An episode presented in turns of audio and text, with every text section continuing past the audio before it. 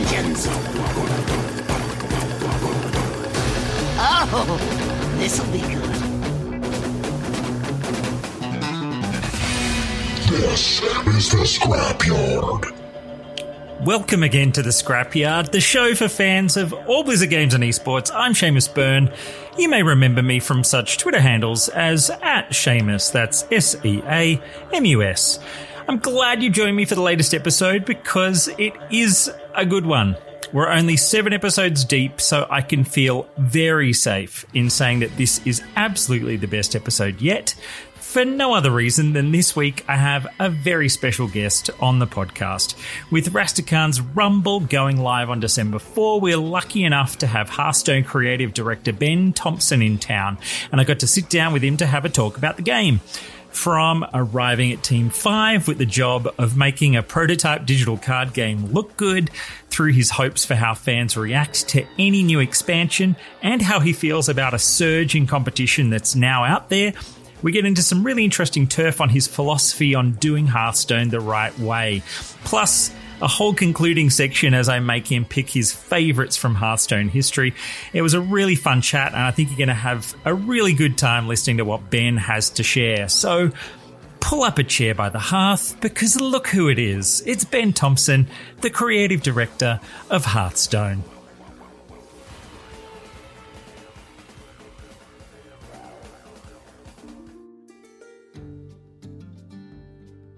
A really good place to start for those who don't know Ben Thompson. Can you share, you know, a Hearthstone tale of your Blizzard journey and your love for this digital card game you work on? Uh, so I came to Blizzard uh, just under ten years ago. So I'm at about nine and three quarters, and we say it that way because it's you're like a little kid, right? At ten, I get a shield, Of so course. every month counts. Um, I'm very close to that. That'll be June of next year. Um, but uh, I came to came to Blizzard just about that time ago, and um, came in to join this little secretive team called Team Five. It was codenamed Pegasus at the time. Um, it was going to work on an up and coming project. At that point in time, there hadn't been a new project at Blizzard in the works for some time. So the promise of getting to work on a new license was super thrilling and very, very daunting all at the same time. Um, and when I joined, I was, I want to say number five or six on the team. It was very, very early days. I was the first artist. And uh, upon starting, they showed me the Flash prototype they had for the game, showed me that it was a digital card game, uh, which is great because I'd had a lot of background in card games at that point, having worked on many for physical art, art directed uh, one, and really spent a lot of time with them outside. Um, so getting to kind of flex in a new space for a company like Blizzard was was awesome. Um, and then basically after showing me the Flash prototype was like, right, what does that look like? Like, what are, what is it going to look like now? Like, show us what the new style is, new look, how do pieces look, how do the cards look, and all this other stuff. So it was like, okay, that's going to take some time. And uh, we we spent the next number of years uh, working together as a team, really, to develop what all this is. I mean, I, I may have at the time been the only artist, but it, it took all of us uh, to do that. The iteration that was involved, the conversations between people working with the user interface uh, designer at the time, Derek Sakamoto, Eric Dodds as the game director, and really taking all the bits and pieces of information from everybody to come up with what we felt was charming, lighthearted, whimsical, uh, but on an epic scale with a game that was worthy of the Blizzard name. So had a blast. I think it's a really good point about that early side of of leading the art. You know, I mean, we we think about the picture that sits in the middle of the card, but you know, uh, when you think to the fundamental nature of you know, like we've got a giant adventurer card back sitting beside us here in the room. Um, yeah, all the kind of that framing art and the style, you know, the the feeling that you're trying to build through those sorts of elements, right down to those kind of the tactile sense of you know, this is a physical space in a digital realm. So when you click the board, it kind of has those feelings, like all those sorts of things. Uh, you know, how important was that to that sense of you know, this is different to other digital card games? Well, you bring up a good delineation because you start with the art that's in the middle of that card, and that's the only piece of art that in most cases isn't created in Blizzard. So those are almost all attributed to freelance artists. I'll say the globe over. I mean, we're in more countries. We have more artists from more countries working on Hearthstone than I think any game I've worked on previously, um, which is great. We get to work with a lot of old friends from the illustration community, people that I'd both worked alongside as a painter myself or an art director previously, um, and now getting to work on this game from scratch with them. Um, but that meant that the rest of the game needed to have an aesthetic and that's exactly what the job was at the time was what do the cards look like? How do we tell them apart from one another? Is there a difference between a spell and a weapon and a minion? What are they even called? Are they called minions? Are they called you know something different? I mean literally every single thing is in question when you're at an early early development stage of a game. Um, the art, you know, not the least among it. So as we started to work out those things and start to figure it out and figure out, we want it to be physical. We want it to feel real. Um, those were very important to us early on because it is going to be in a digital space. We don't want it to feel like a digital game. We want it to feel like a game that the denizens of Hearthstone, or sorry, the denizens of Warcraft themselves could be playing in a tavern. And that was really the only way to get that was to build on that physicality. However, we definitely want to play to the digital space when we have things like visual effects get introduced and now creating storyboards for how the effects play out.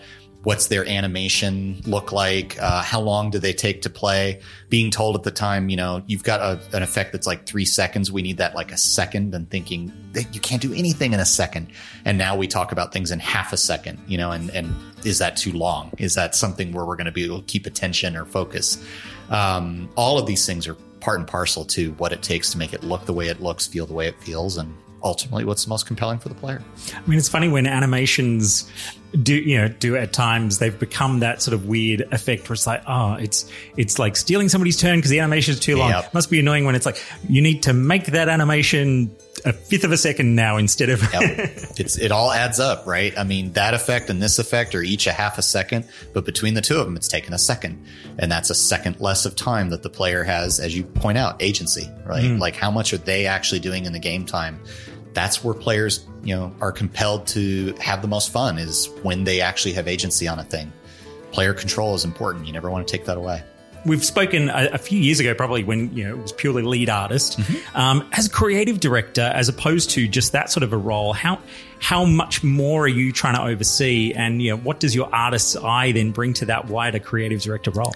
Uh, it's a unique role uh, at the company, and certainly for Hearthstone, there's there's not that many of us. Uh, Chris Metzen back in the day was creative director, and now Afrasiabi on World of Warcraft, and myself. So there's three of us uh, in history, two of us now. Um, it, we could not be more different from one another already right out the gate, which means how we approach this role and how the team thinks of this role is different as well. For Hearthstone's purposes, um, really the benefit comes from um, putting under one umbrella, as it were, the creative side of things. We kind of lean more into, or I certainly lean into more the creative aspects of that title more than anything else, which is still art to some extent, though Jerry uh, Mascho is doing a wonderful job as he's leading more and more of the art team coming up. Um, and certainly uh, the rest of the design team is doing a fantastic job. Um, you know, as we kind of manage each and every set going forward uh, from the beginning of this year, you know, earlier when uh, Ben Brode and uh, and before him Eric Dodds left. So um, I do oversee more of the art, the design, but also things like audio. Uh, so VO, music, things like that, and working with Andy Brock and, and his team uh, to really figure out what the the way and the light is for the audio in the in the game itself, but also things like user interface. So Max Ma and Lorenzo, and working with those guys to figure out how it plays, people interaction with the game. What do the literal buttons look like? How do you guide a player from point A to point B? How do you educate them without being pandery, but really help them kind of discover things themselves? Um, and then not even on the team itself, but things like cinematics for the game. So all the storytelling cinematics, um, a lot of the marketing materials that go in when there's visuals, certainly ascribed or otherwise, um, all kind of fall under the purview of this. So it it's a much much more splintered role, but ultimately, uh, as challenging as that makes it, it's what makes it fun too. It really really is uh, interesting day each and every day, and no one day kind of looks like the last. It's they're all unique in another own way. Awesome. Uh, so the yeah the pitch for Rumble. Yeah, what excites you most about this set and what it's going to do to the state of the game? there's a number of things that excite me about it. Uh, first and foremost, trolls. Uh, trolls are something that even back in since the day of the original adventures, we look at Curse from Naxxramas, look at League of Explorers. Trolls have been on a whiteboard at some point or another in each and every time we've talked about a new expansion or a new adventure since then. Um, it's they are a seminal piece of you know World of Warcraft. You know, you look at Warcraft 2 and Warcraft 1 and 3. I mean, all of these have some DNA of trolls in them. Um, and as a result, they're really, really exciting as a, as a race, as a people, aesthetically, all of it. Um, and we've been hearing for a while from Reddit and others, you know, like, where's the troll set? When are we going to get trolls up in here? And we've had a couple here and there, but um, this is the first time we really get to lean wholeheartedly into it.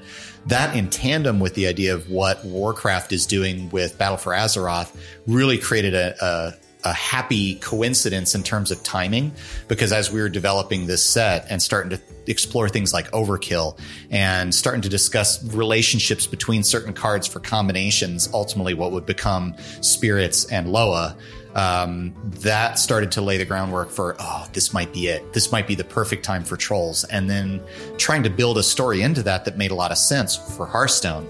And how do we, you know, there's only so many tribes. There's not nine, you know, in Warcraft. So how are we going to do this in a way that still ascribes to the classes? And as that started to winnow down to, oh, maybe it's actually not about the tribes. It's about the classes and them being represented through all these different Loa actually is these almost mascots for these teams that they, you know, form within the arena itself. And the light kind of went on collectively and everybody got really excited about what we could do with that.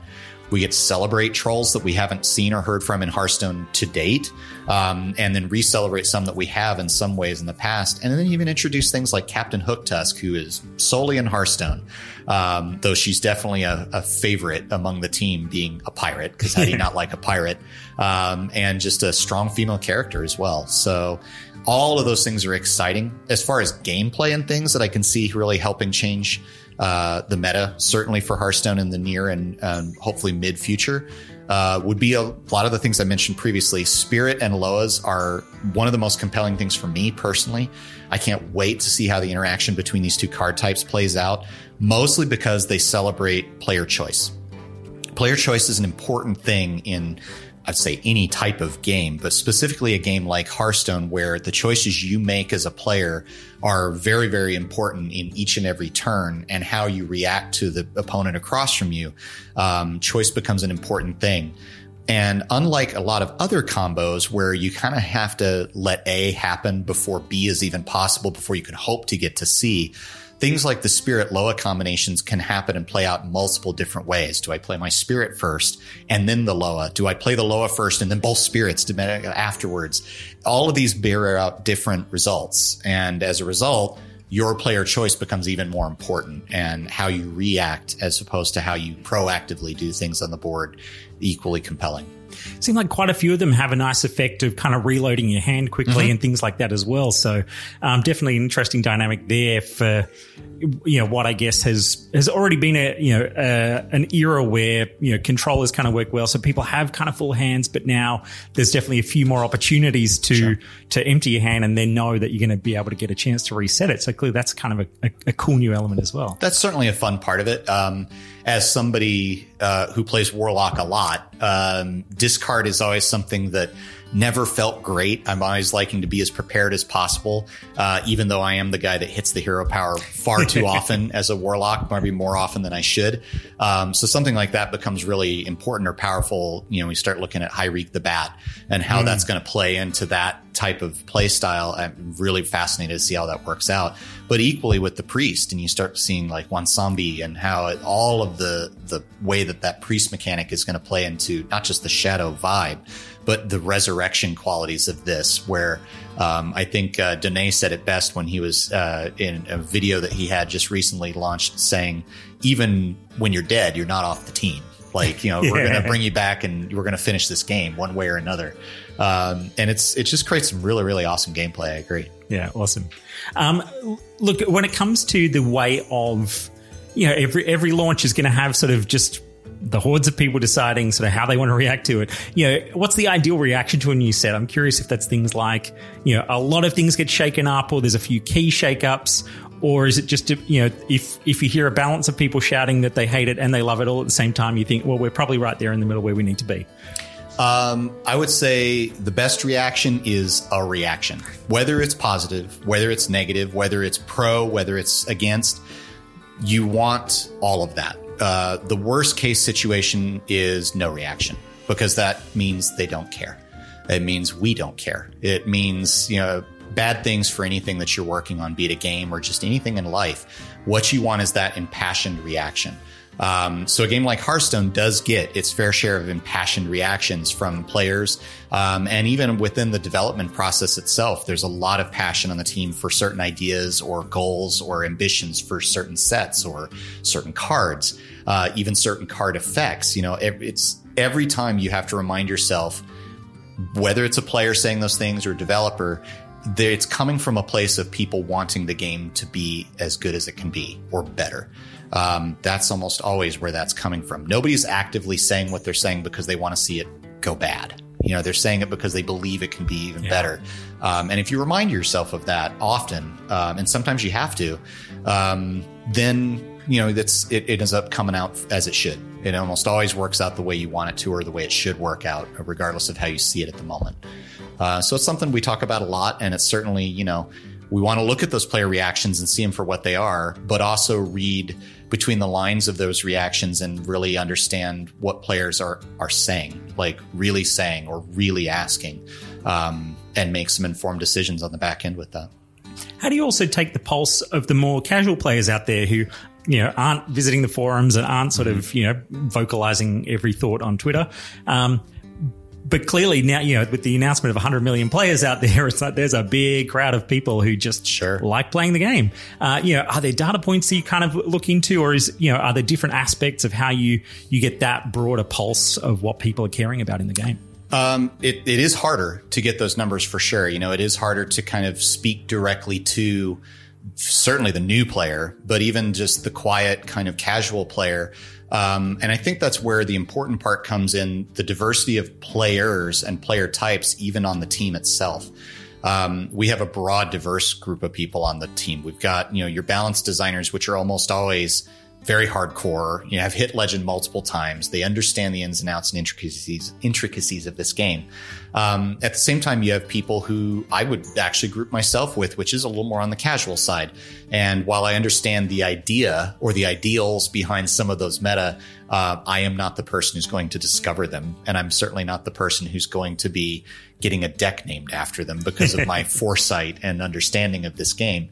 Um, but really just enjoy the gameplay for what it is in and of itself and that the reward is in a sense of I've had fun along the way, whether I lost or I won. Player stories mean a lot to those people. Um, so if you're a casual player, you probably are more focused on the fun side of things rather than winning all the time, um, or tr- at least trying not to lose more than you win um, and are instead focused on the did I have fun? Did I come out with a good story I can tell my friends? That way that I lost that just was that last card drawn, or the way that I won due to the fact that this one card that I drew off the top, or this combo that I got to go off that I'd never gotten before. Those are compelling. Those are the kind of gameplay moments that you really want for the casual player, um, and somewhat the new player too. Um, though with the new player, your challenge is more along the lines of helping instill in them or educate in them um, how how the to best play or how to best approach the game in a way that sets them up for future fun and happiness within the game setting. You don't want to set expectations weirdly so that their first interaction with the game doesn't replicate what the game actually is 80% of the time or more. Um, so it is, to your point, a hard thing to gather data on, a hard thing to really consistently know we are speaking correctly to those people, but it's something that we consciously and always try to find out and seek out new representatives of that within the company and even just, you know, friends and others, you know, of people at the company who've not played the game yet, um, and find out what their, their interests are and goals. Um, to be a little long winded about it, this was always a big thing, uh, for Eric Dodds, uh, from day one, which was, um, he he loved nothing more than to sit down with somebody who had never done a thing before, a certain mechanic, played the game at all, any of these things, and just watch them. And he had an incredible amount of restraint and ability to, when the player was up against it, not reach over and move their mouse for them or not point to something on the screen and go, you should be doing this. I always, always admired in him and still do the amount of restraint as a designer that he has to not do it for you or to say you're doing it wrong, but just to quietly ask, what do you think? Like, what would you do if, if I wasn't here? What would you do to try to fix this? And I think I try to, and certainly others on the team try to carry forward that same patience and that same foresight in design. And uh, it's it's challenging, but it's something that if you if you adhere to it, pays dividends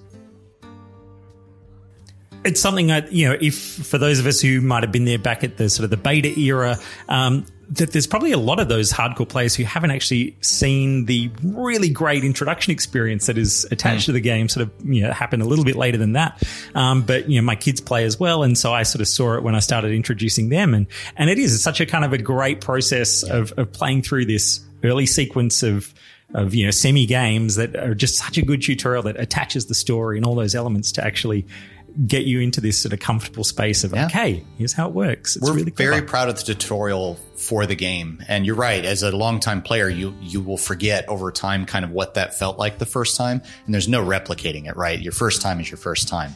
Um, but it is something that we looked back at and do look back at when setting up things like the new player experience revamp that we just recently did um, instituting, you know, 25 more ranks at the head of it. So now it's 50 to 25 and then 25 to one or legendary, mm. um, as being a part of that so that we can kind of broaden the pool a little bit. It's not all the shallow end of the pool now, and the sharks aren't every everywhere you look, but rather, you know, a new player gets to continue that new player experience instead of jumping right in the eight foot deep area uh, or whatever meters that translates into, um, right out of the tutorial experience and and f- having an immediately different perception on a game that they were liking up until that point. And we're very conscious of that and want to continue to make improvements wherever possible there. Cool. Um, back to some of the art sort of side of things. Mm-hmm. I'm curious if you know, you know, are there actually any of the classic card backs or any of the kind of champions that gets used the most sort of out there in the you know in, are there like really old school card backs that you see that people actually do use is that even mm-hmm. a visible data point that you guys are able to see um I, among players, not so much, though that makes me want to actually find a way to, to data point that because I'd be super, per, like, I, I don't know, somewhat egotistically curious as to which among the artists have the most card backs in play currently right now, because we've all done at least a handful at this point, certainly. Um, but I would say one that we hear, there's a number that we hear consistently are pretty popular. Um, the cupcake card back yep. is a, is a longtime favorite of a lot of players, and there's a number that still play with it today. Um, I would say the fireside card back, the hearth, hearthside yeah. or fireside card back. That's the stained glass window.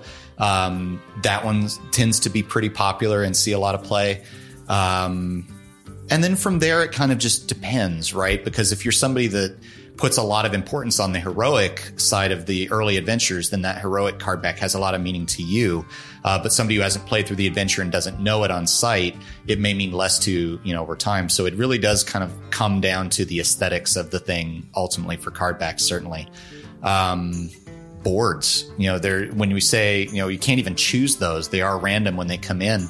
Um, but there are those that we find that people are like, "Oh yes, cool! I like playing with this board. I like making the volcano go off on the Un'Goro board, or I like launching the rocket on the Goblins versus Gnomes board. Old though it may be, I always have to launch that rocket first thing." And I love, I love trying to get three boots on the. Uh, oh yes, yes. Now, okay, so you've gotten three boots. Have you gotten a golden radish yet? No, no, no, no golden radish yet. Uh, keep trying. That yeah. one, that one shows up. That was still to this day, I think one of John Zwicker's proudest moments with the art team was coming up with that. And he didn't even tell us for the first, I want to say two months. We didn't even know until somebody got it and they're like, did I just see that? What is that? Uh, so that's, there's a lot of fun little moments like that for sure. Yeah. Um, what, oh yeah. So also reflecting on the whole idea of the year cycle, I'm curious if yeah, when when you're throwing around ideas on, you know, okay, what creature are we going to attach to a mm-hmm. year? Mm-hmm. Like, does that actually feed into a, a, thematic kind of driver of some kind, or is it just sort of that idea of it's fun to pick a name and then sort of everything else is kind of running separately? You know, is there anything in that, or is is it? Because sometimes I've seen Yeah. people write like, "Oh, and it sets the tone." And it's like, Sure. well, does it really? I mean, yeah, and you know, it doesn't Um, matter either way. It's it's a little bit of both. Um, Yeah. Honestly, I, I would say it's asking a lot to find one that encapsulates all three sets for a year. yeah, But certainly it has in the past informed, been informed by the first set of the year because we have a very good idea of what that one is if we don't have the other two yet firmly in mold. Um, so if you look at like the year of the Kraken, happened to be the year where we had, you know, the old gods and the old gods all have tentacles. Krakens have tentacles. Let's do a Kraken. And sometimes that's as seriously as we take that. Yeah. Um, I th- think one of the, it's not really even a rule, but I think one of the things that's kind of always been in the back of my own mind is I don't want to pick standard zodiac symbols. Like you're unlikely to see a crab Yeah. or you're unlikely to see, you know, something that would show up in our own night sky or something to breed familiarity because this is after all a fantasy world. Um, so I'd always want to, you know, make sure we put something in there that feels unique and different, even if it's not always fantastical. You know, a kraken is somewhat, or I should say, a raven is less fantastical than a, a kraken, but you know, it felt like the right one, being that it adjoined, you know, not Karazhan per se, but certainly you know as many others as we could. Witchwood, you know, shows up in there. So yeah. Have you picked next year's yet? I have. yes. We, we've talked uh, amongst the team. Um, I will say next year's will be very different. Yeah, right. Uh, it'll it'll be very interesting to see what people's reactions will be uh, based on the three sets that follow that. So it's it's going to be an interesting year. I'm really looking forward to 2019 Cool. and uh, rolling that out among other things. Let the speculation commence. Yes. Um, now, also thinking, know, compared to this time last year, like there is a genuine kind of surge in digital card game competition out there right now. sure. You know, growing crowd of digital card games that are actually quite good. I think there was a mm-hmm. really long time there where there was Hearthstone and Daylight. You know, I, I think a good example is that you know Magic finally has a mm-hmm. digital Magic that actually plays quite well. So you know, as we head into you know sort of we've got the last set now, and you're kind of thinking forward clearly. You know. Do you feel a responsibility to turn things up to, you know, 11, 12 or 13? Or, you know, is it just, you know, we stay focused on what we know we, we do well? You know, what's that kind of thinking? Or, you know, do you even worry about that sort of competitive space?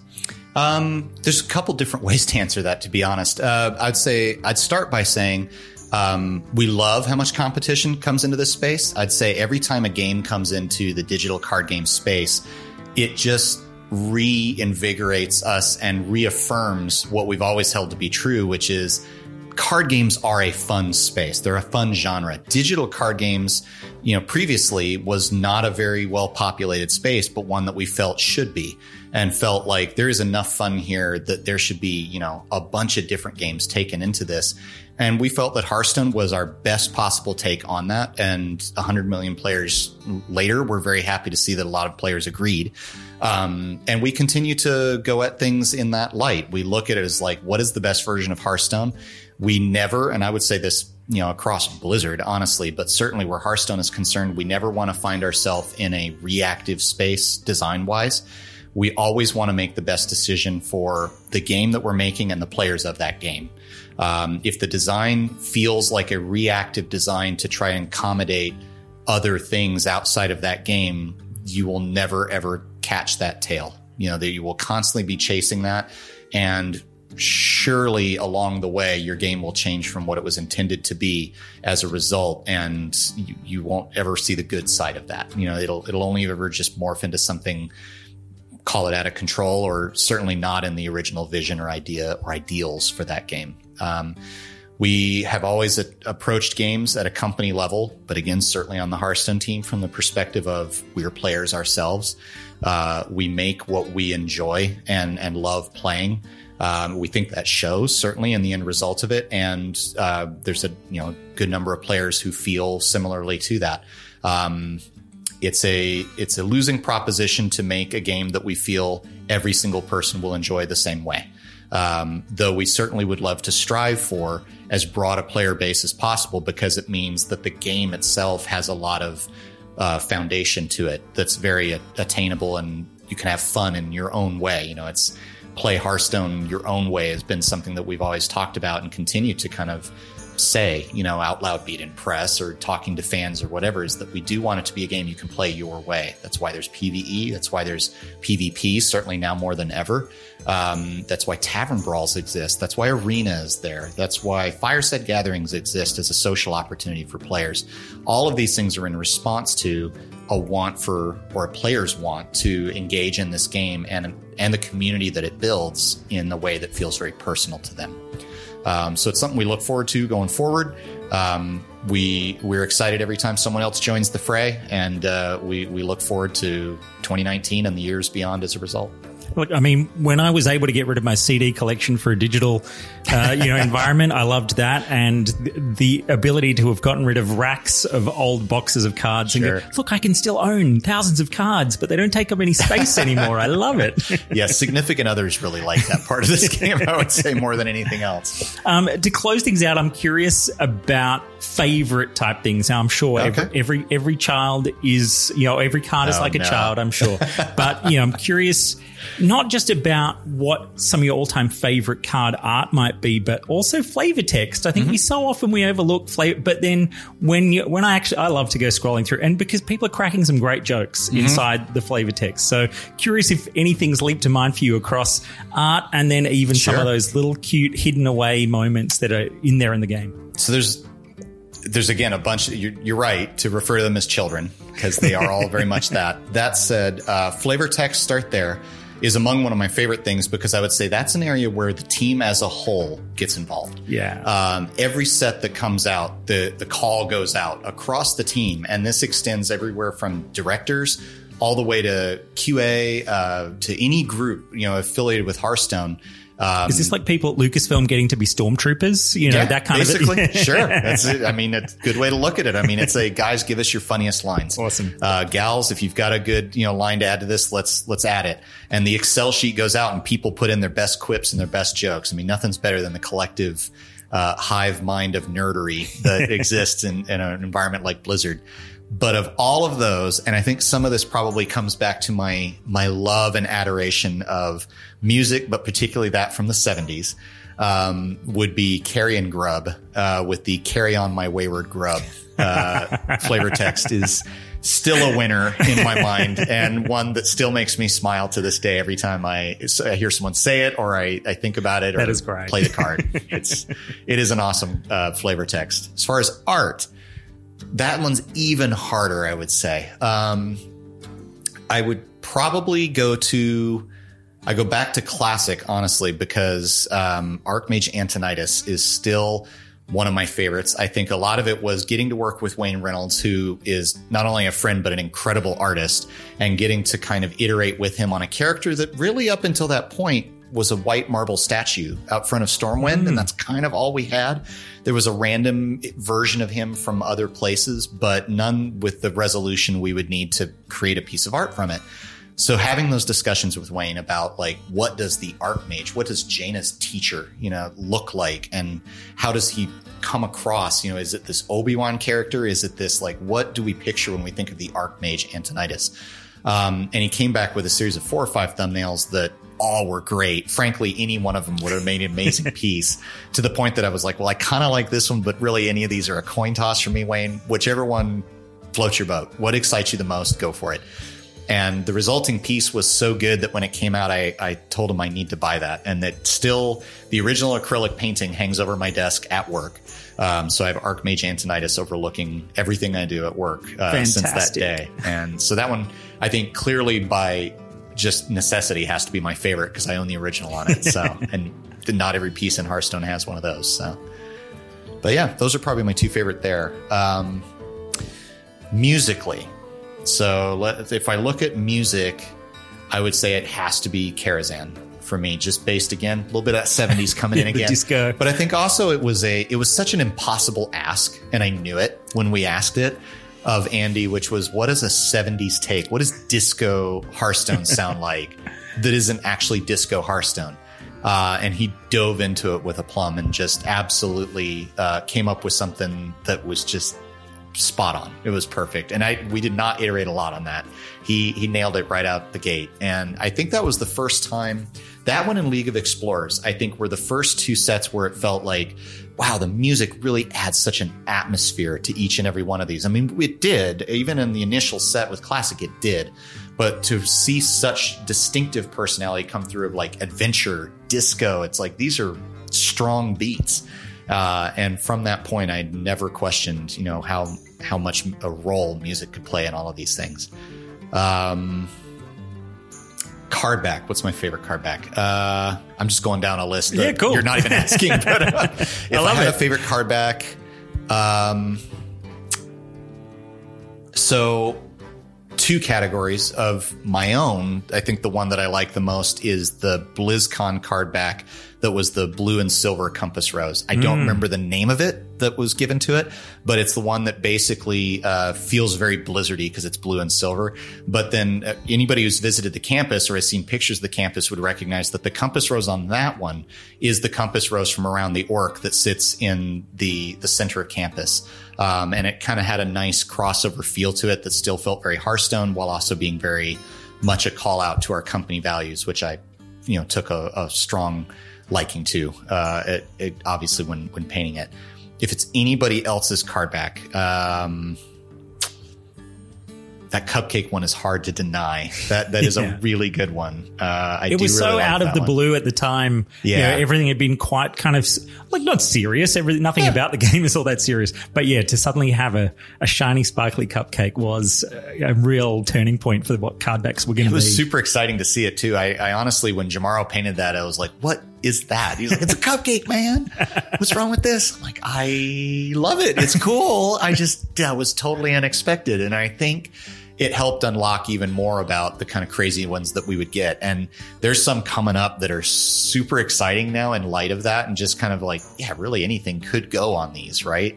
Uh, that it's a place where people get to play the most with with the art in the game in a way that doesn't drive the game too much in one direction or another. It's kind of a no man's land for art. You get to do what you want.